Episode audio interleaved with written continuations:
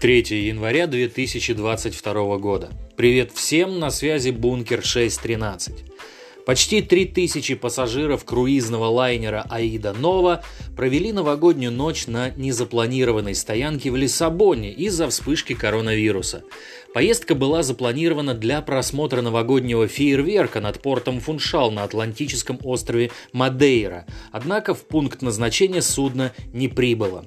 Директор порта Лиссабона сообщил, что из 1353 членов экипажа Аида Нова 52 получили положительный результат на коронавирус. Сотрудники экипажа с выявленным COVID-19 размещены на берегу в координации с властями Лиссабона. У них отмечены легкие симптомы течения болезни. Среди 2844 туристов случаев заболевания не зарегистрировано. Как отмечает оператор лайнера, пока не ясно, когда корабль продолжит рейс к Канарским островам. При этом пассажирам разрешено покидать лайнер без ограничений. На мой взгляд, не самый плохой вариант карантина.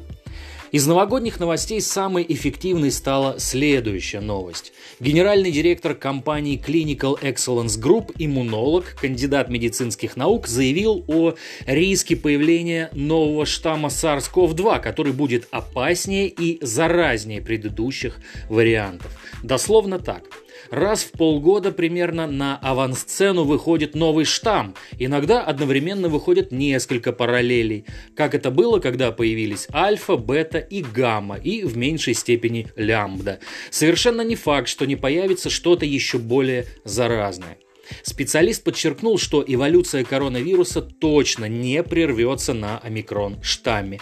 Он согласился с коллегами, которые утверждают, что патогенность коронавируса со временем снизится. Однако, по его словам, есть ряд нюансов, указывающих на то, что этот процесс не произойдет в ближайшее время. В общем, все довольно мрачно. Далее информация как будто из параллельной реальности. Неизвестный сбежал из Южной Кореи в Северную. 1 января неизвестный пересек заграждение в восточной южнокорейской провинции Канвондо и бежал в КНДР.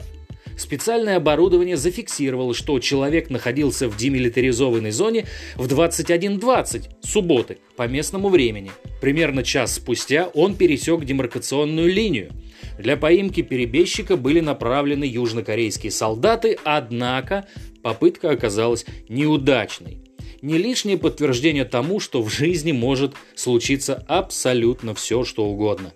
Ну и напоследок немного грустная новость. Президент Национального медицинского исследовательского центра сердечно-сосудистой хирургии имени Бакулева, президент Общероссийской общественной организации Лига здоровья нации академик Ран, опроверг существующее мнение о пользе красного вина для сердечно-сосудистой системы.